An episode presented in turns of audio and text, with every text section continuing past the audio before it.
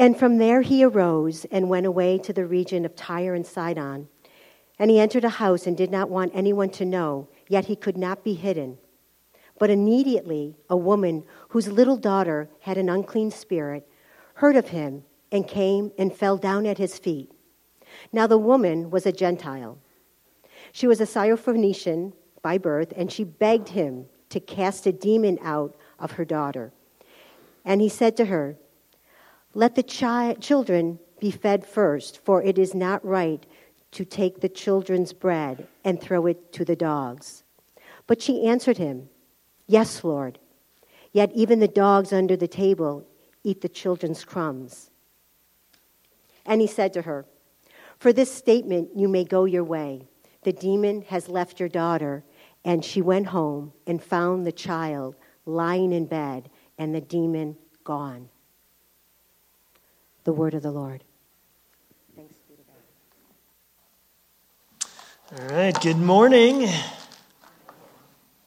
Uh, just uh, last week, um, audio leaked from a closed door council session in the city of Los Angeles that scandalized the whole community. In it, one of the commissioners engaged in what were clearly racist and demeaning comments about other commissioners, other politicians in the city, um, it was one of those just jaw dropping moments where people go, yeah, politics is corrupt and a lot of dirty things happen around redistricting and competitive political situations. But this one was just pretty jaw dropping. It made all the news headlines. Everyone was talking about it. It especially highlighted racial tension between the Latinos and African Americans and in LA. And uh, I think just further highlighted uh, just our distrust and cynicism about people in power. Right? We live in a cultural moment where trust in public officials, um, trust in uh, religious authorities, trust in you name it, pretty much anyone with power in, a, in our authority in our culture is at an all time low. And this story was just one of many. Um, we could have given so many of stories of people in power acting badly, people in power behaving badly, using their power and influence in ways that are demeaning or hurtful to other people. So when we come to Mark 7 24 to 30, one of Jesus' most difficult stay, sayings, we're, we're pretty triggered, right? We, we just think, wait, did Jesus just call a Gentile woman a dog? Uh, is he hesitant to heal, heal her sweet little girl who's been tormented by a demon? Is he caving into the worst racist and ethnic impulses of his time? Um, does Jesus do all things well, as our passage goes on to say, or is he just another authority figure behaving badly?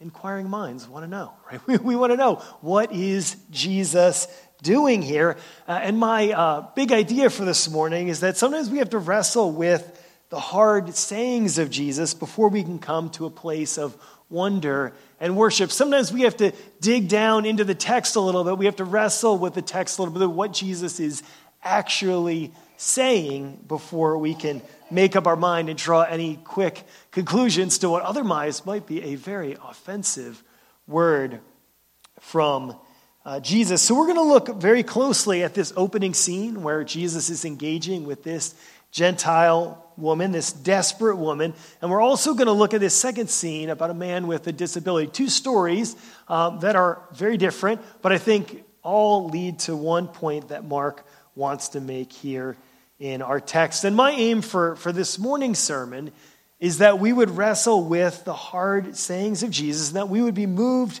um, like this man and his friends, to wonder and bold witness for Jesus. So let's pray as we dive into our text this morning, get to wrestle with God's word a little bit this morning.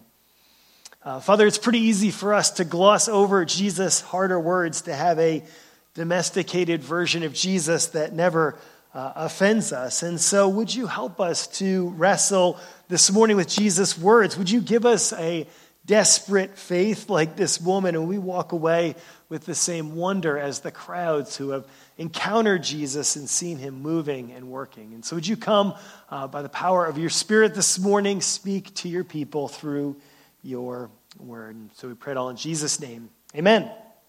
Amen. So, after his confrontation with the scribes and the Pharisees from Jerusalem, which Ken preached on last week, did a phenomenal job walking us through that conflict. Jesus wanted to get as far away from the religious establishment as he could. So he went to the most notoriously pagan region in Palestine, the region of Tyre and Sidon. This is a region um, where the notorious Queen Jezebel from the Old Testament uh, came from, and it continued to be a very pagan place right up into the first century. The Jewish historian Josephus said the inhabitants of Tyre were notoriously our bitterest enemies. So Jesus is going into enemy territory. Jesus is getting away from the Jewish establishment, from the Jewish kind of holy land, and getting out into uh, a different kind of town. So Jesus um, comes to uh, Tyre, and we pick up uh, the story here in verse. Um, let me jump on over here. We're in Mark 7. Jesus picks up the story here in verse 24. From there he arose and he went away to the region of Tyre and Sidon. And he entered a house and did not want anyone to know, yet he could not be hidden. And so Jesus here, he's entered this region of Tyre, and then a desperate woman crashes the party. Uh, we read on here in verse 25 through 26. But immediately, a woman whose little daughter had an unclean spirit heard of it, came and fell down at his feet. Now, this woman was a Gentile a Syrophoenician by birth, and she begged him to cast the demon out of her daughter. And so, even in the most pagan part of Palestine, apparently Jesus' uh, reputation preceded him. And that reputation has spread not just among the Jews, but even to the Gentiles. So, a Gentile, this is a non Jewish woman from this region, learns where Jesus is living, is able to enter the house, and falls down at his feet, right? We've seen these kind of dramatic things throughout Mark's gospel. We saw this back in chapter 5 with the woman uh, with the bleeding who just falls down at Jesus' feet in desperation. And she begs him to cast the demon out of her daughter. The Greek verb here is, is an ongoing verb, to keep on begging. This is a past kind of ongoing action. She is just at Jesus' feet, just begging him to heal her daughter. She makes this dramatic entrance and this dramatic request here. And so, if you can imagine the scene here, Jesus is trying to get away. He's trying to escape. He's locked himself in a house. You know, he's got his own little Airbnb. Airbnb. He's hanging with the disciples. They're getting a little rest and relaxation. This woman just comes in, and as so often happens in Jesus' ministry, we have these divine interruptions. I love how Tim Keller describes her desperation here. Uh, he says it like this He says, You know why she has this burst of boldness, don't you? There are cowards, there are regular people, there are heroes, and then there are parents. Any of you who are parents, right, you know if your child. Parents are not really on the spectrum from cowardice to courage, right? Because your child is in jeopardy, you simply do what it takes to save her. It doesn't matter whether you're normally timid or brazen, your personality is irrelevant. You don't have to think twice, you do what it takes. So it's not all that surprising that this desperate mother is willing to push past all the barriers, right? She is a desperate woman and she is going to get to Jesus no matter the cost. If you're a parent, you probably know that same feeling of rushing your child off to the ER to get some help, right? If you're going to go push through any obstacles, break through any boundaries to make sure your child is well. Desperation is one of the key themes in Mark's gospel. The leper in chapter 1, right, comes to Jesus and begs for healing, right? The paralytic man in chapter 2, like, is so desperate his friends lower him through the roof to get to Jesus. The crowds, right, almost crush Jesus trying to bring all of their sick to Jesus. Right in chapter 4, it's the disciples who are desperate. There's a storm their boat is sinking and they're going down and they cry out to Jesus, right? The woman back in chapter 5, right, who's been bleeding her whole and, and is just stuck, right, just trying to touch the edge of his garment. It's whole, in chapter 6, it's whole towns and villages just trying to get, just touch Jesus' cloak and receive healing. And so Mark paints us this vivid picture here of desperation, right? It's, it's a picture of a woman in need of help from Jesus. And, and my question for you as we enter into this story and this text is how desperate are you for Jesus' help? How aware are you of your need? Because Mark wants us to see that desperate people are the ones that receive a touch from Jesus. And, and when we come with it all together, uh, with our life all figured out, all cleaned up, looking great for Sunday morning church, it's very tempting for us, right, to just kind of come without a sense of desperation. We're, we're living here in West Michigan. We're all pretty well adjusted, upwardly mobile, middle class folks. And we miss out on the fact that, that those are the people that miss Jesus. They don't get help from Jesus. It's the people that are desperate, and people that are crying out for help, that are aware of the needs. And I don't know what it is for you this morning, if there's a point of desperation in your life as you think about maybe relationship. Maybe this woman is thinking about her daughter. Maybe you're thinking about your own kids. Maybe you're thinking about your relationship with your spouse. Maybe you're thinking about the fact that you don't have relationships. Maybe it's your job or school. But Mark wants us to see it's, it's desperate people that receive a touch from Jesus. So, how will Jesus respond to this unwanted guest who's just crashed the party? Mark quotes Jesus' words verbatim in verse 27, and, and they're some of the most offensive in the Gospels and all, and something we need to look at a little bit more closely. If you're following along your Bible, which you're going to want to, because we need to dig in to these texts and understand what is Jesus actually saying. Because in verse 27, he says, Let the children be fed first, for it is not right to take the children's bread and throw it to the dogs. This is Jesus talking here. here. Let the children be fed first, for it is not right to take the children's bread and throw it to the dogs. Now, now, if you've been around the church for a while, this is kind of mind boggling. This is not exactly what we're expecting from Jesus, right? Did Jesus just call this woman a dog, like this poor, desperate woman? Is he indulging in the racial prejudices of his time? Didn't he just say in our last teaching that no food is unclean? So, wait a minute, are, are people now unclean? What is going on in our text, right? This raises all kinds of red flags for us today. Now, in Jesus' world, this would certainly be offensive, but it was how most devout Jews talked about Gentiles. And Gentiles, were equally uncomplimentary to, to Jews, right? There was a lot of ethnic and racial tension, but it's very important to note that this was not racially motivated, but religiously motivated. Right? Devout Jews kept strict laws of separation from the nations around them based in the Old Testament, based on the Torah. So Jesus is using biblical categories. The Jews were God's children, and the dogs was language they used, right? This common pejorative term for pagans, right? People indulging in wild living, right? The unjust, the immoral, the ungodly.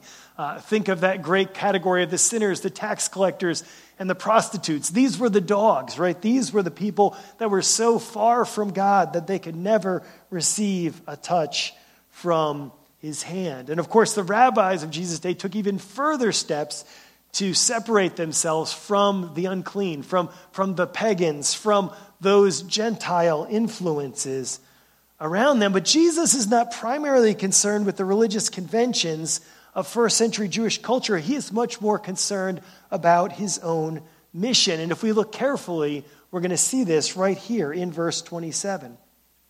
You see, he tells the woman that he came for the lost children of Israel first, and then his kingdom will extend to the lost Gentiles, the great sinners, the tax collectors, the prostitutes, these Gentile dogs, right? His mission requires that he start with God's people, but it certainly won't end there. He came to save sinners, and even he came to save sinners, and so that is where we land in Jesus' text. Jesus is telling this woman, my priority, my mission is to the Jews first, and then to the Gentiles. And so, even with this clarification, right, even with this in mind, this is a pretty hard work, right? Because her daughter is still out of luck, right? His daughter is, she's like basically been shut down by Jesus. And I just want you to just think for yourself, just put yourself maybe in her position for a moment, right? You, you come in to Jesus' house, he's sitting here lounging around, and you get that response from Jesus, right? Your daughter's sick, you're, you're desperate, you fall at his feet, you're, you're just begging for mercy. And Jesus says, Yeah, let the children be fed first. It's not right that we give the dogs the children's food. How would you respond?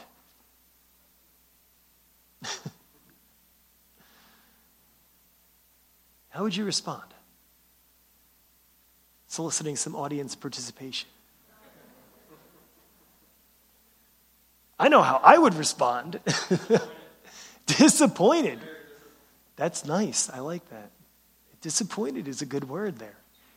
I'd be mad. I would be like, what the heck? You just totally like, you don't care about my little daughter? Like, you're going to get into technicalities about Jews and Gentiles? Are you kidding me? Like, I would be flipping out my lid, especially if you're desperate and not thinking clearly, anyways. And so I find it so remarkable what this woman does. We, have got to look closely here in this text, but I just want you to put yourself in this woman's shoes because this is who we are, right? We're, we're the Gentiles in the text. We're the, we're the people, right, that Jesus has come to reach, and, and we have got to find ourselves in this story. If we're going to find ourselves in our story, we're not the hero, we're not Jesus, right?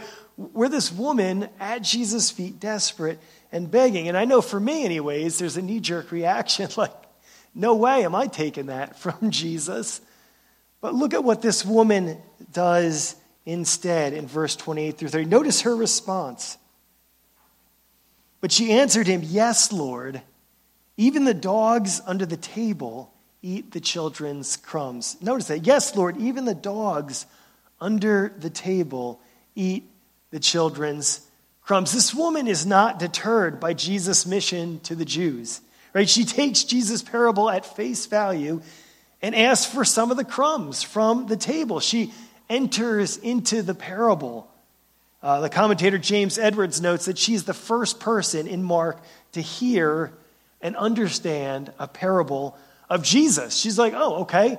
If, if I'm the dog of the story, then I guess I'll just need to take some of the crumbs. She's desperate enough to humble herself to the level of eating crumbs from the table if those crumbs can heal her daughter. While most of us couldn't get past being called dogs, right, being called sinners, she chooses to focus on the crumbs from the table. And interestingly enough, the Greek word Jesus uses here for feeding the children is the exact same word he uses for feeding the 4,000 and the 5,000, which are the two parables on either side of this story. Jesus bountiful feeding of his people is one of the major themes here that Mark wants to highlight. And I think Mark wants his Gentile readers to see that the messianic feast will be so great that there will be plenty for all. Right? The scraps from the table, even the crumbs from the table, are enough to fill, enough to feed the nations.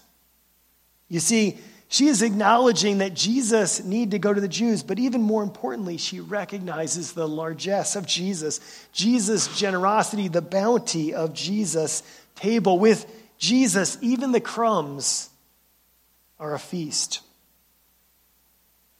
Are you wrestling with a hard word from Jesus this morning? Maybe something in your life where you, you've come to Jesus and it doesn't seem like his timetable works out with yours, you know, health issue uh, like this woman is wrestling with, a relationship, a job, a situation where things are a mess, right? Do you have this kind of desperate assertiveness, this kind of humble boldness that this woman shows in her parable?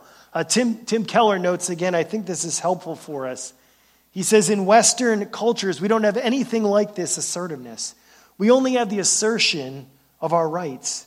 We don't know how to contend unless we're standing up for our rights, standing on our dignity and goodness, saying, This is what I'm owed. But this woman is not doing that at all. This is righteous, rightless assertiveness, something we know little about. She's not saying, Lord, give me what I deserve on the basis of my goodness. She's saying, Give me what I don't deserve on the basis of your goodness, and I need it now. This may be, I think, the hardest application for us to receive today, right? Because of our middle class morality, because we're pretty good people, you know, and, you know, you might need a little help from Jesus, but like desperation, isn't that pushing it, you know, real sinners, right? That's not what we think we need, right? We don't receive criticism well. We don't receive no or not well now.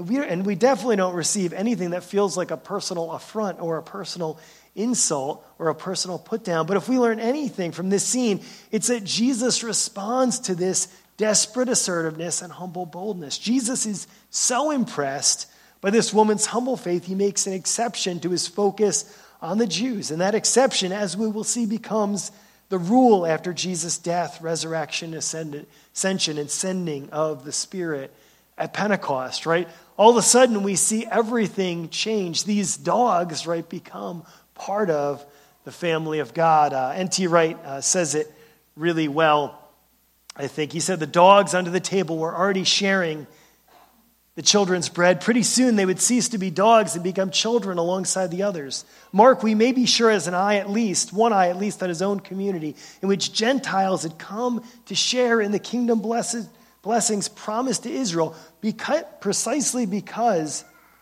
we must understand Jesus' words as referring to a temporary, short term urgency in which Israel needed to hear the gospel before it was too late. We must also see that this short term situation came to an end with the crucifixion, never to return. As Jesus dies, Mark has a Roman centurion affirm that he was truly the Son of God. From that moment on, what was anticipated in the Syrophoenician woman becomes universally true.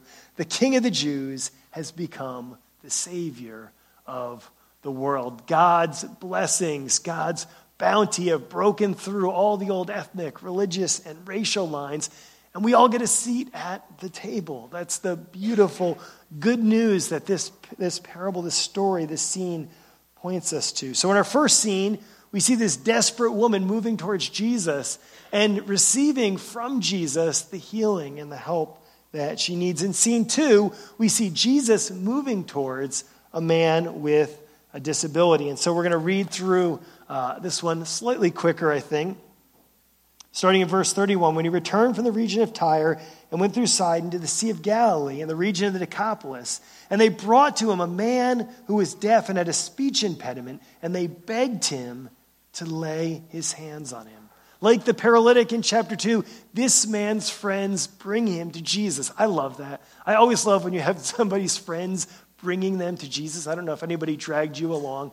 Uh, some of your friends dragged you along to church this morning uh, or whatever, but I love the fact that this man has friends that are willing to bring him to Jesus. Here's a man who has a chronic disability, right? He can't hear and he can't speak. He has been totally cut off from society, unable to hear or speak to others in a world with no special care for disabilities. There's no Americans with Disabilities Act going on in the first century. This man is absolutely helpless, socially ostracized.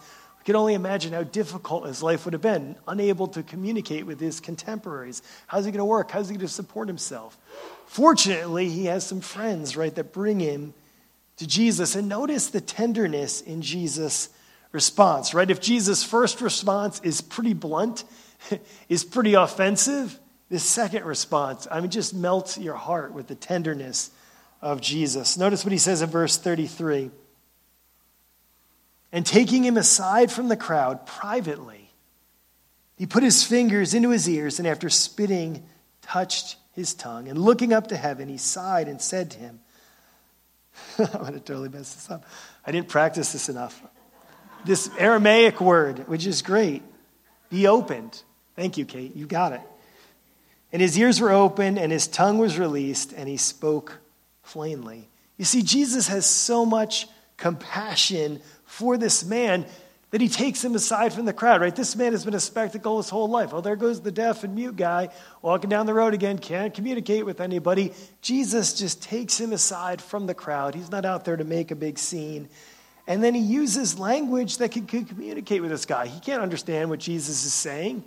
So Jesus just takes his hands and just puts his fingers in his ears. I'm going to heal your ears. I'm going to spit at his hand and touches his tongue. There's just so much. Jesus is entering this man's world in the same way this woman was entering Jesus' world.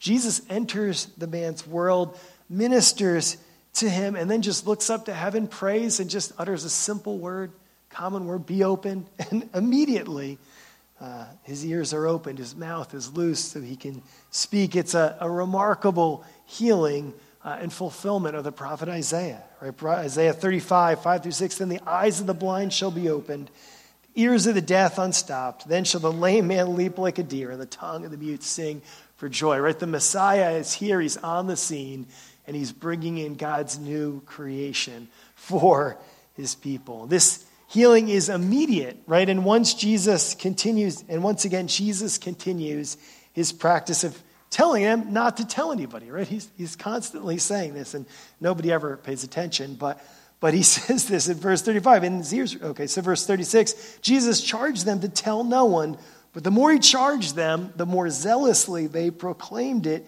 and they were astonished beyond measure, saying, He has done all things well. He even makes the deaf hear and the mute speak. I, I love this passage. This man's friends are filled with wonder, and they can't help but witness to what Jesus has done. They can't help but spread the news of what Jesus is doing. And this grassroots communication spreads like wildfire, right? The Romans can't stamp it down because it's not coming from them. The Jewish authorities can't lock it down because it's not coming from them.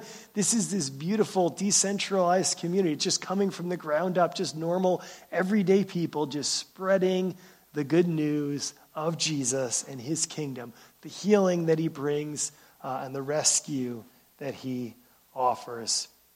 So, Mark lets us wrestle with Jesus' words to the Syrophoenician woman and then closes the session with the friend's wonder and witness. He does all things well. What, what a beautiful description of Jesus' ministry.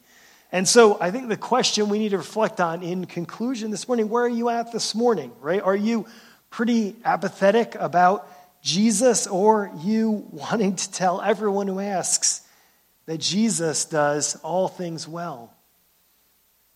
Living in a world filled with scandals and corruption and abuse of power, are you skeptical and jaded about Jesus? Are all your defenses up? Or are you coming desperate and helpless uh, like the people in these two scenes? Are you aware, more aware of the offense of the gospel, right? The fact that it calls us sinners, right? Or are you more aware of the abundant grace and mercy and provision we have in Jesus? I want to remind you of the gospel what uh, Tim Keller says here the gospel is this we are more sinful and flawed in ourselves than we could ever dare to believe, yet at the very same time, we are more loved and accepted in Jesus Christ than we ever dared to hope. And my hope and my prayer is that we would be a church where desperate and helpless people could come and find that they're more loved and accepted than they could ever hope or imagine by Jesus. Let's pray. Father, we thank you so much for Jesus. We thank you for his ministry and his message, both the, the bluntness to this Syrophoenician woman, uh, God, and also this tenderness to this helpless man with a disability, Father. Today, as we wrestle with Jesus, as we have time around Jesus' table to be fed with the bread from his table, and I pray you'd minister to each person in this room, every desperate person uh, just falling at your feet, just want to lay down their hurts and their pains, their, their sin and their suffering at the feet of Jesus, that you would do your beautiful work uh, of ministry here. And we pray it all in Jesus' name.